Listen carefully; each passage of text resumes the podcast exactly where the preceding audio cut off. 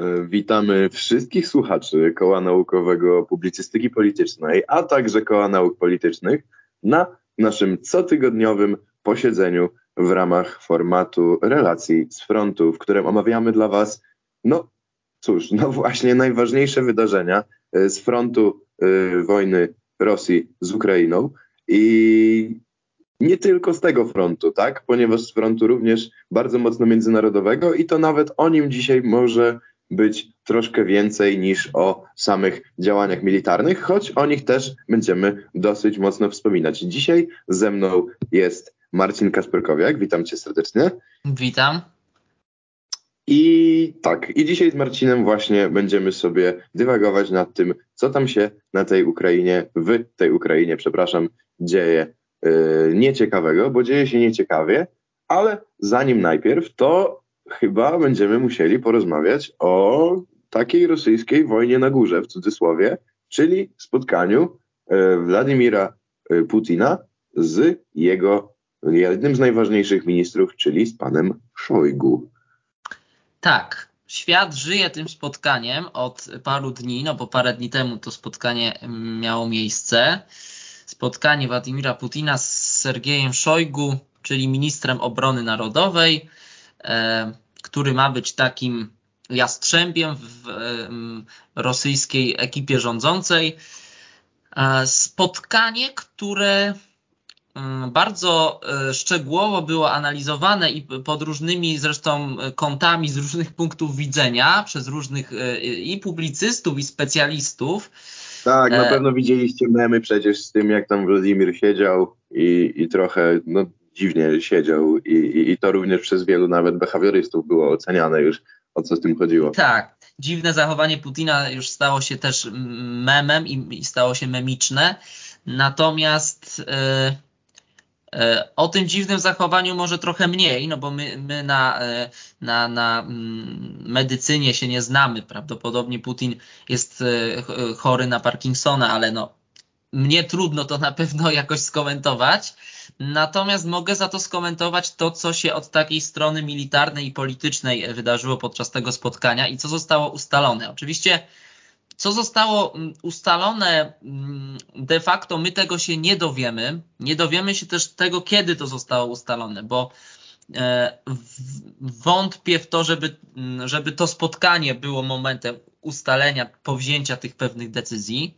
Pewnie e, to już było wcześniej E, wcześniej przygotowane, a spotkanie odpowiednio tylko zorganizowane, wyreżyserowane. Natomiast głównym punktem tej rozmowy Putina e, i Szojgu była bitwa o Mariupol. Bitwa, która jest teraz e, chyba najistotniejszą.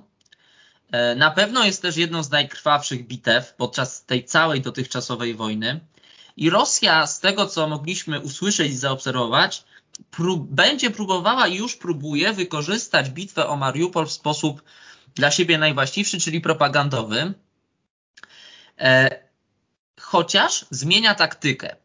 E, albo pozornie, albo nie, to się jeszcze okaże, bo przecież e, Putin mm, zalecił e, Szojgu, żeby odpuścić ten szturm na Azowstal, czyli tą jeszcze jedyną mm, bazę e, żołnierzy ukraińskich, którzy się e, bronią e, w Mariupolu. A to, a to się nie wydarzyło jeszcze, czyli nadal to oblężenie Azowstalu trwa. Azowstal dla tych jeszcze mniej zorientowanych to, to są mm, takie obiekty przemysłowe, właśnie w, mm, w okolicach Mariupola. Więc, e, więc nie wiemy, czy ta zmiana taktyki jest rzeczywista, czy pozorna. To jeszcze za wcześnie, żeby to określić. Natomiast na pewno bitwa o Mariupol będzie wykorzystywana jako element propagandowy sukcesu agresji e, na Ukrainę. Po pierwsze, zwraca się uwagę na to, że Rosja E, chce wybielić swoje działania.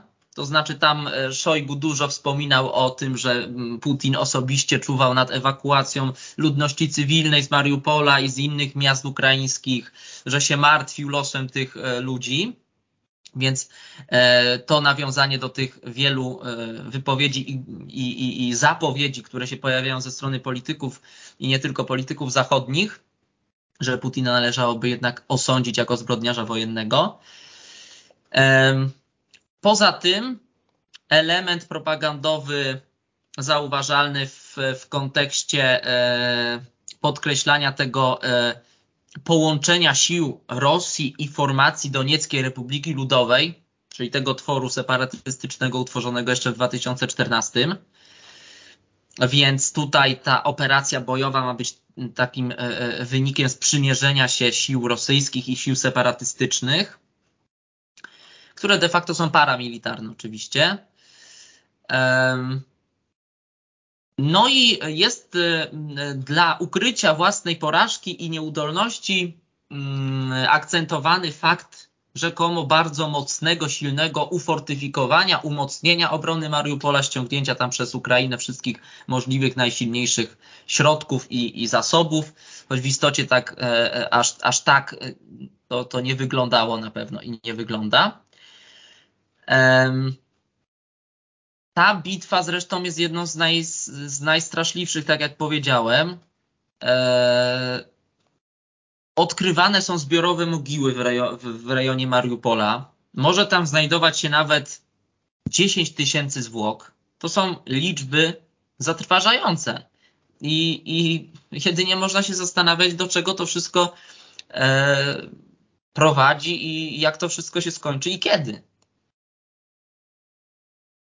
No tak, y, poruszyłeś bardzo dużo różnych wątków w ogóle przez swoją wypowiedź, tudzież ja będę próbował się teraz po kolei może do nich odnosić. E, na pewno mi się nie uda do wszystkich, ale, ale może jakoś tak y, jakoś się coś y, wydarzy, żeby, żeby, żeby się udało. Przede wszystkim ja mam taką, znaczy ja e, troszkę poczytałem sobie o tym spotkaniu właśnie z Szojgu, Władimira Putina z Siergiejem Szojgu, i, i, I wydaje mi się, że e, to też jest e, fajna rzecz do zauważenia, przynajmniej tak mi się wydaje. Nie, żebym był zwolennikiem jakichś teorii spiskowych i tak dalej, i tak ale y, musimy pamiętać, że cała próba, że tak powiem, operacji mariupolskich jest głównie y, nadzorowana przez właśnie Szojgu, a Szojgu ostatnio w najlepszych stosunkach z jego ekscelencją nie jest. Ale żyje, bo mówiło ale się żyje, też o tym, tak, że nie żyje. Mimo że, mimo, że mówi, przepowiadano mu już, że, tak. że, że nie, ale to żyje nadal. Ale no właśnie to może być kolejna próba pokazania y, przez Putina, że skoro Putin osobiście zmienia jego plany, to może właśnie pokazuje mu jego niekompetencję, bo przecież Mariupol nadal nie zdobyty, tym, jak ty to robisz, a ja bym to zrobił w takim razie tak i wtedy będzie lepiej. Mm, no i, i, i to może być też jedna z takich opcji, chociaż to już tam troszkę rzeczywiście podchodzi pod jakieś naciąganie i tak dalej, więc tutaj bym się nie zastanawiał nad tym aż tak mocno. Y, natomiast, natomiast y, o czym jeszcze mówiłeś? Ach, mówiłeś o 10 tysiącach zwłok ludzkich w y, masowych mogiłach i, i, i, i grobach.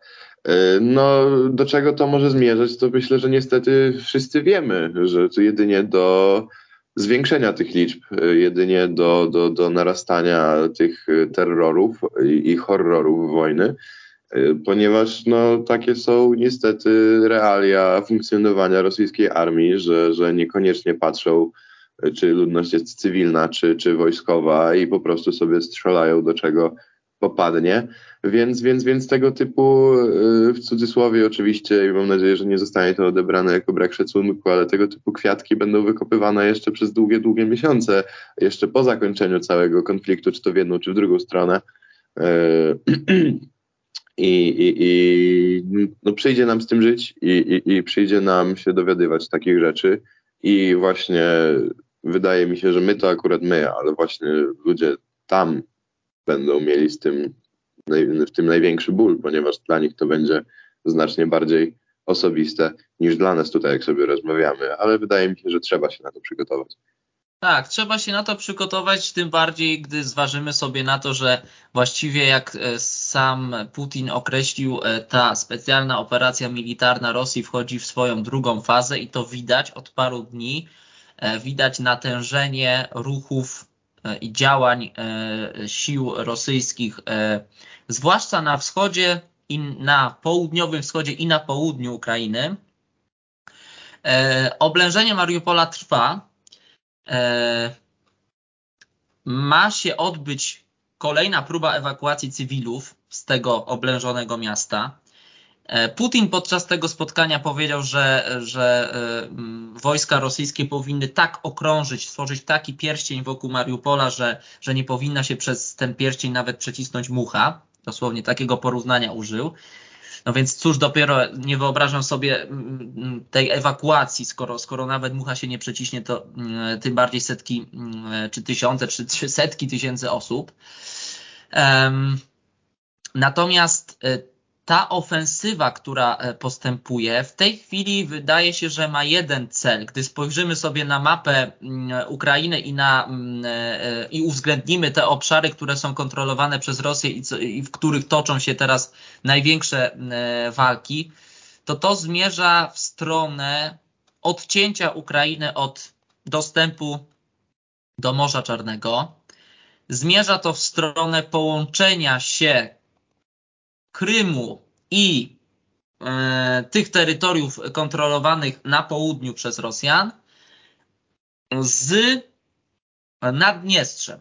E, Naddniestrze to jest dla tych osób, które, które nie za bardzo kojarzą. Owszem, tak, szanowni e, słuchacze, jest takie e, quasi państwo jak Naddniestrze, E, właściwie e, separatystyczna względem Mołdawii zbuntowana republika, w której już, już stacjonują od dawna wojska rosyjskie, jednostki rosyjskie, bo, bo, ta, bo Naddniestrze jest de facto kontrolowane przez Rosję, silnie od Rosji uzależnione.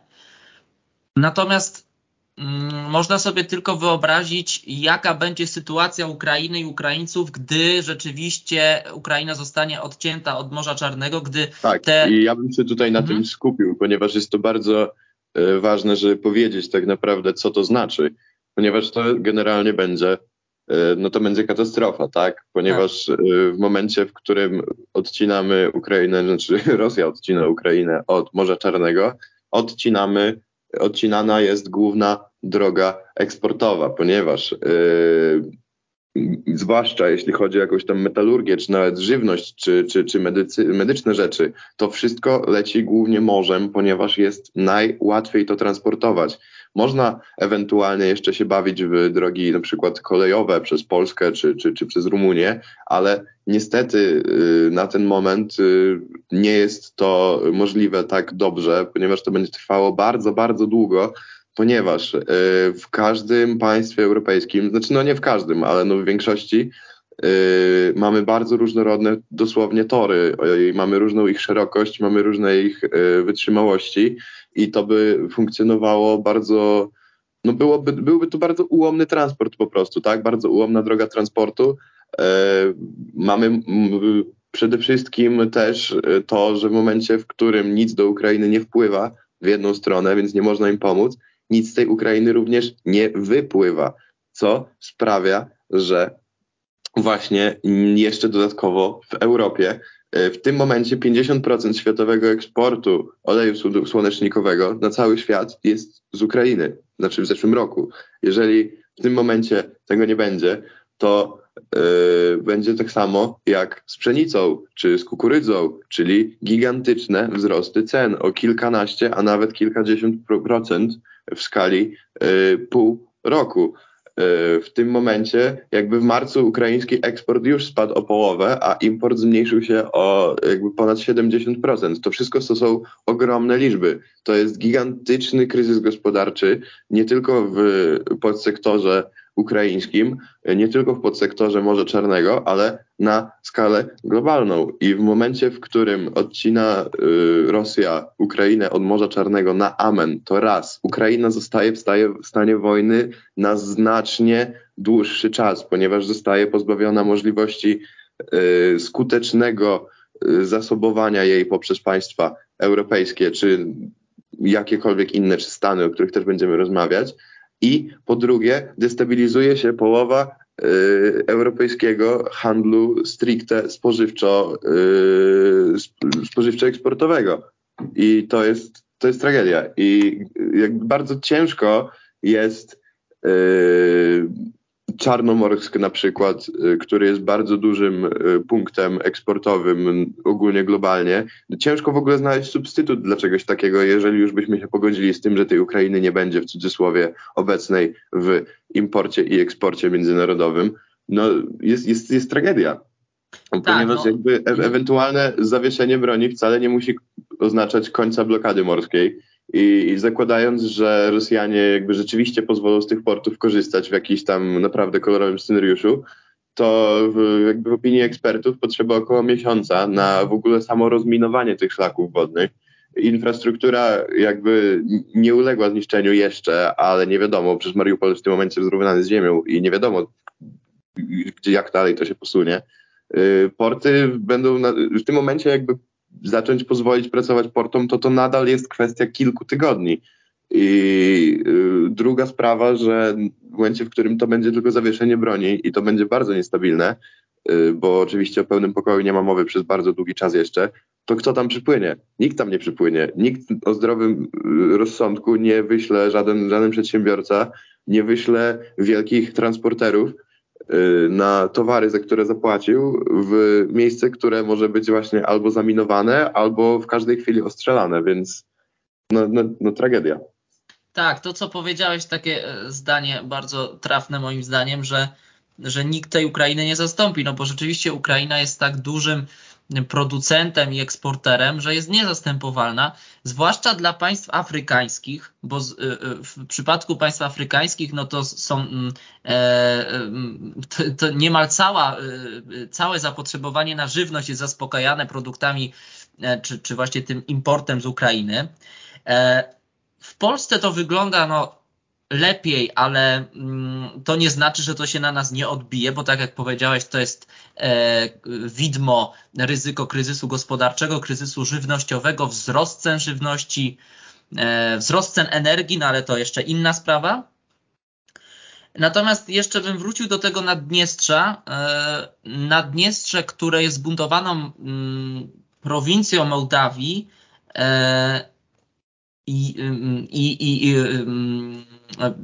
pojawiające się na horyzoncie też, też e, niebezpieczeństwo tego, że Rosjanie połączą Naddniestrze z tymi południowymi, dolnymi e, częściami terytorium Ukrainy, to jest, e, to jest równocześnie duży strach dla Mołdawii.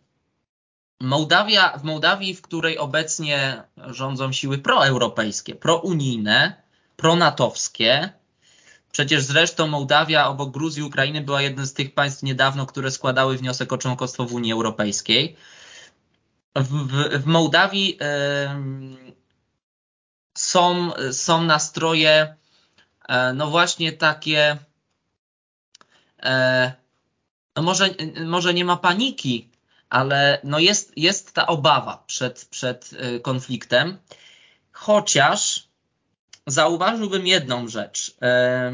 Jeszcze na przełomie lutego i marca y, nastroje w społeczeństwie mołdawskim kształtowały się w ten sposób, że 30% y, Mołdawian, to jest, to jest sondaż BS AXA Cent, 30% obwiniało za tą wojnę i za tą sytuację e, wyłącznie Rosję, e, a Ukrainę niecałe 21% i 40% nie miało zdania. I zwracam uwagę na te 40%, że no to jest ogromny odsetek osób, które nie miały wyrobionego na ten temat e, poglądu. A teraz mamy badanie mm, pracowni IMAS przeprowadzone E, parę e, naście dni temu, w którym 43,5% Mołdawian uważa, że winę za, za, za wybuch wojny rosyjsko-ukraińskiej ponosi przede wszystkim NATO, Zachód, prezydent Załęski. E, a no 40... ale to jest, mhm. bardzo popularna w cudzysłowie narracja tamtego regionu. Tak. Jakby tym się nie ma niestety co dziwić i, i, i tak będzie, ponieważ tamtejsze społeczeństwa nie zawdzięczają Zachodowi za wiele, delikatnie mówiąc, więc nie ma co się dziwić, że są bardzo mocno sceptyczne do przyjmowania takiej yy, linii frontowej w myśl właśnie popierania całkowitego Zachodu, tak? Bo tam jest bardzo dużo ludzi, którzy yy, no, pamiętają różne różne dziwne rzeczy zachodnie i zachodowi.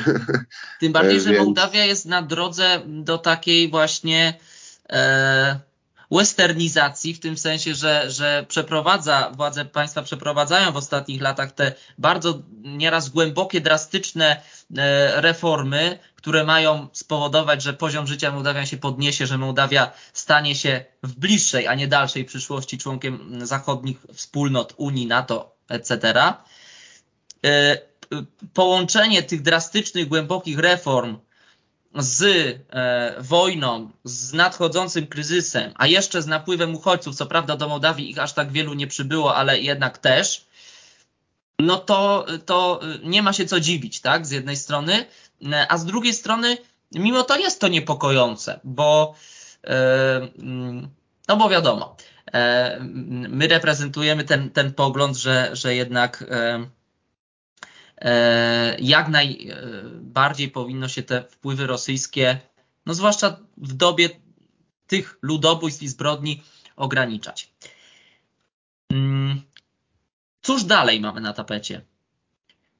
E, cóż dalej mamy na tapecie? Skoro tak e, idealnie nas widzę przeprowadzasz, ja jestem wręcz zasłuchany, muszę przyznać, tudzież właśnie dlatego jest to, tak można powiedzieć, E, nieprofesjonalne z mojej strony, że się tak zawieszam, ale bardzo mi się dobrze słucha, więc e, muszę przyznać, że w tym momencie przeskoczyć musimy już nie tyle za Morze Czarne, co przeskoczyć musimy za ocean. Przeskoczyć musimy za ocean i jak już o tym zachodzie ładnie powspominaliśmy, to jeszcze fajnie by było chwilę na nim zostać, ponieważ Y, nastąpiła kolejna, prze, kolejne przekazanie dóbr pomocy, pomocy militarnej i, i, i medycznej ze strony Stanów Zjednoczonych.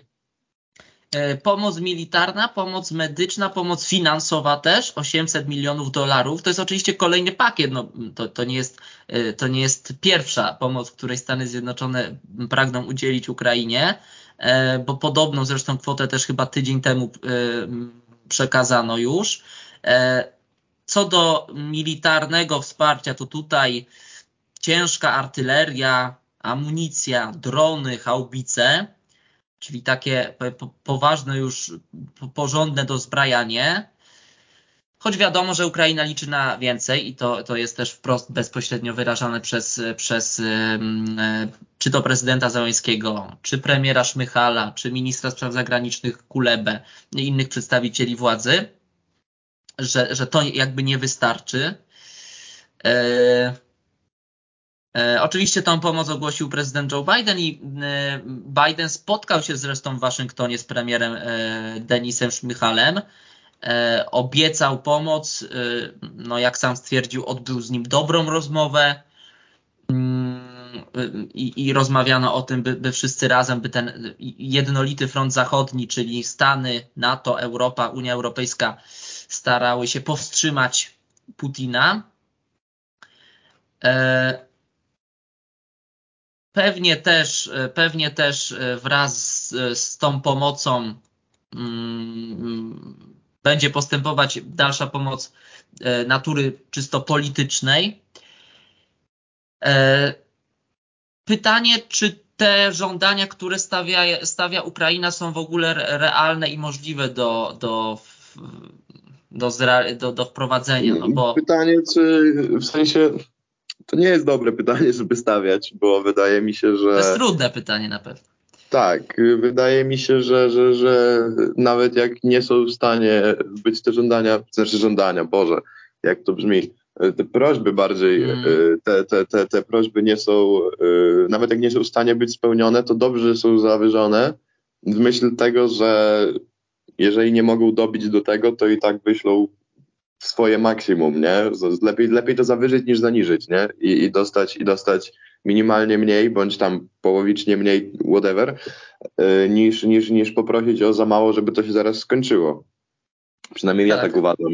Inna sprawa, że, że, że, że no tej pomocy jest dużo, tak? W tym momencie przecież mamy już taki, e, takie opinie eksperckie ludzi z, z, z podobno Pentagonu, e, którzy mówią, że w tym momencie na Ukrainie jest więcej czołgów niż Rosja posiada co jest w ogóle dla mnie ewenementem i nie mieści mi się to w głowie w ogóle, bo to dla mnie, yy, znaczy oczywiście teraz już wszyscy wiemy na jakich realiach to, to, to wygląda, jakbyś mi to powiedział rok temu, to ja bym sobie wyobraził, że dosłownie na każdym metrze kwadratowym w Ukrainie czołg stoi, bo, bo, bo no cóż, tak to, tak to powinno wyglądać w cudzysłowie, jeśli by się myślało o trzeciej gospodarce świata i militarnej potędze, yy, jaką była yy, Federacja Rosyjska na arenie międzynarodowej. E, no ale cóż, tak już wracając e, z tej mojej, mojej takiej przydługawej anegdoty, to wydaje mi się, że najlepiej by było po prostu dalej utrzymywać ten kontakt i dalej co jakiś czas stosować prośby.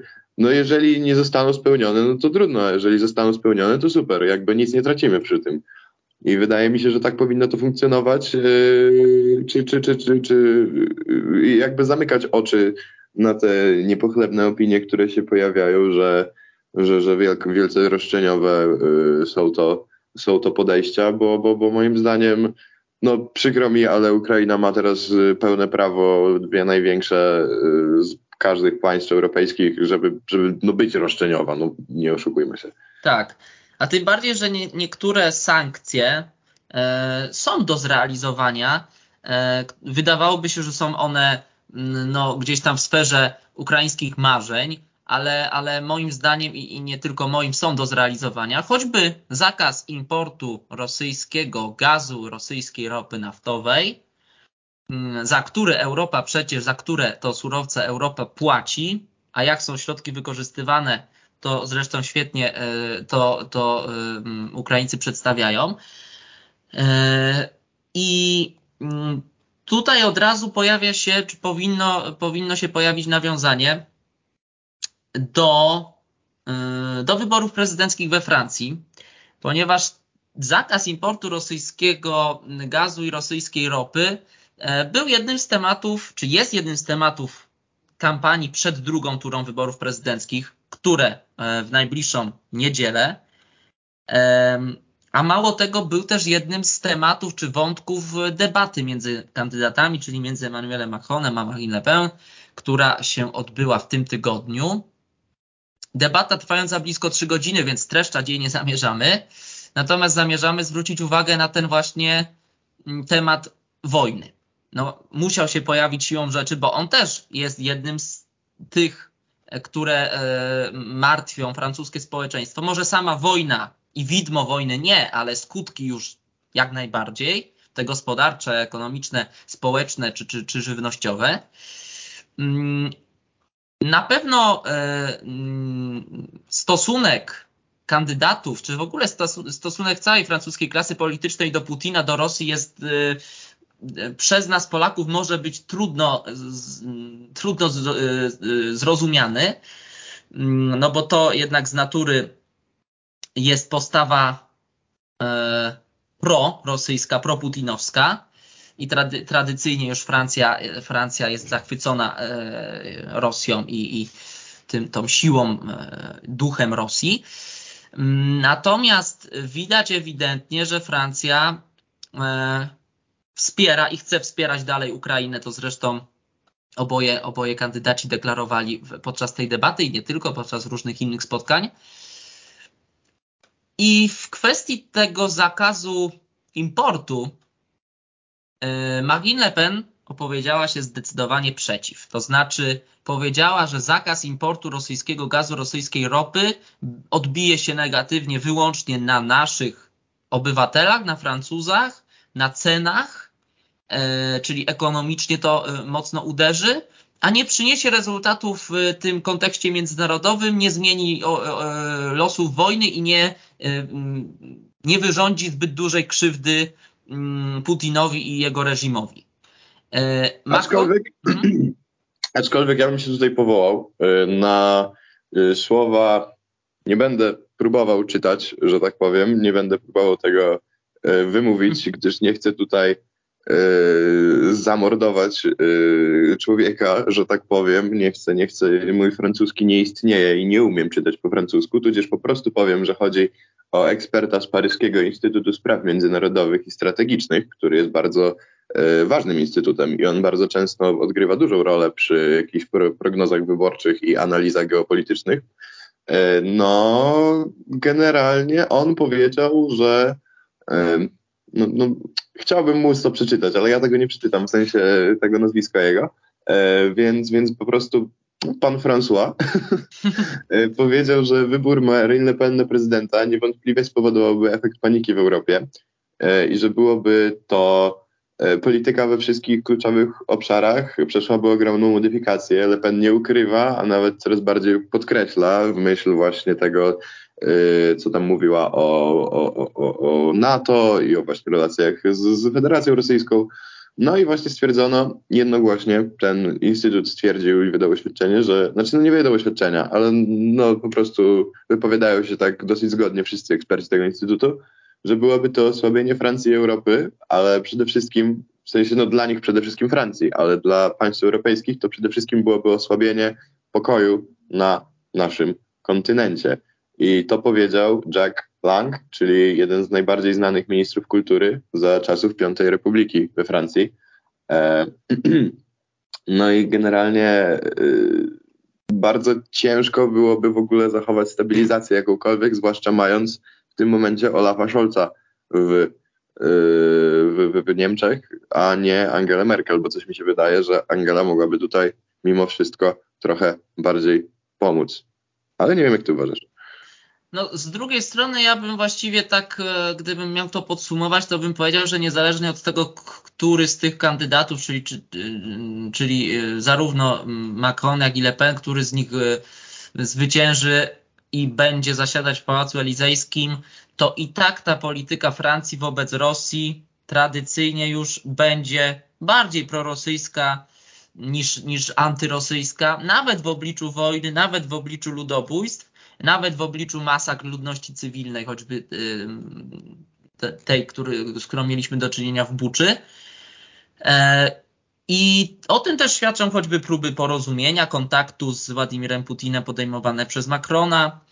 E, o tym świadczą e, e, słowa Marine Le Pen, do których teraz trudno jej się przyznać, ale te słowa padły i już nikt tego i nic nie zmieni, że, że Krym tradycyjnie był i powinien być częścią Rosji, a nie Ukrainy.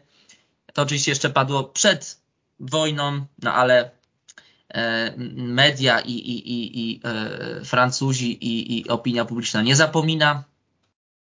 Więc chyba w stosunku do Rosji zbyt ogromnych dysproporcji między tymi kandydatami nie ma. Ewentualnie, tak jak wspomniałeś, można się zastanawiać, który z tych kandydatów zapewniłby większą stabilność i większą jedność Zachodu, NATO i Unii. No i tutaj, i tutaj chyba bez wątpienia Emmanuel Macron się no, wybija e, na czoło w tej, w tej rywalizacji. No tak, a też nie można, nie można odmówić y, bardzo ciekawej drogi, którą jednak Macron y, wziął, że tak powiem, ponieważ myślę, że to jest chyba pierwszy, nie wiem, przynajmniej możliwe, że się mylę i możliwe, że teraz ktoś okrutnie mnie zwyzywa, jak tego słucha, ale jest to jeden z pierwszych, wydaje mi się, y, tego typu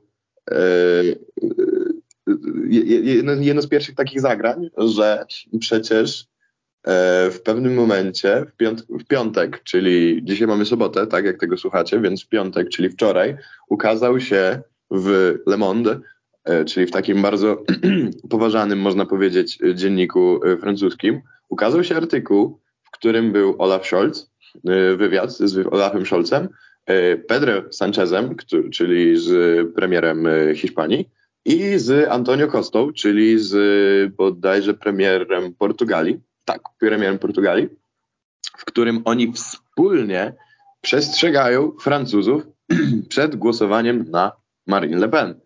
E, I nie wiem, może rzeczywiście ja nie pamiętam, ale nie przypominam sobie, by w, jeszcze przy okazji tego typu wyborów, przynajmniej w jakimś takim bardziej zaawansowanym XXI wieku, troje, tr sorry, trzech polityków, trzech polityków z krajów totalnie właśnie na zewnątrz robiliby tak dobrze, w cudzysłowie, jednemu z kandydatów. Hmm.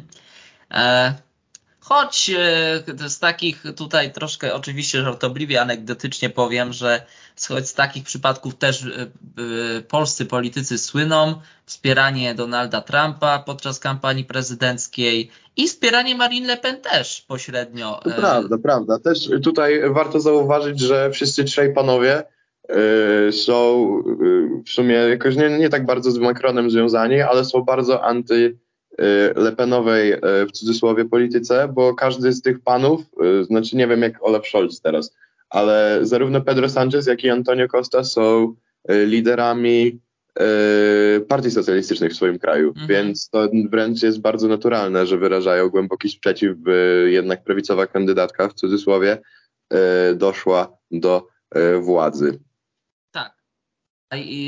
Odnosząc się do, do Scholza, to z tego co wiem, to nie jest, nie jest liderem SPD. E, no ale no, no nie zmienia to faktu, że, że politykiem również socjaldemokratycznym mm, no bez wątpienia jest. Wydaje mi się, że tyle, że omówiliśmy wszystko to, co chcieliśmy, prawda? No tak, tak. Troszkę zboczyliśmy też z tematów ukraińskich. Na sam koniec polecieliśmy troszkę publicystykę i ostrzeganie międzynarodowe siebie wzajem E, Macrona z, Le Pen, z Marine Le Pen. E, ale no tak jak, tak jak rzeczywiście mówisz, e, dzisiejsza audycja powoli dobiega końca. Dzisiaj było bardzo moim zdaniem luźno, mimo że tematy poważne, to wydaje mi się, że tak idealnie do posłuchania sobie do sobotniej, sobotniej herbatki czy niedzielnej kawusi. I, i, I cóż, przyszło nam jedynie wygłosić pożegnanie i bardzo podziękować Wam dzisiaj za uwagę. Y, prowadziłem audycję dzisiaj ja, czyli Aleksander Inglot, a moim tutaj ekspertem, rozmówcą był Marcin Kasperkowiak. Ze swojej strony bardzo Państwu dziękuję i do usłyszenia. Ja ekspertem nie jestem, ale e, dziękuję za to docenienie. E, dziękuję za uwagę również. E, no i do, do usłyszenia następnym razem.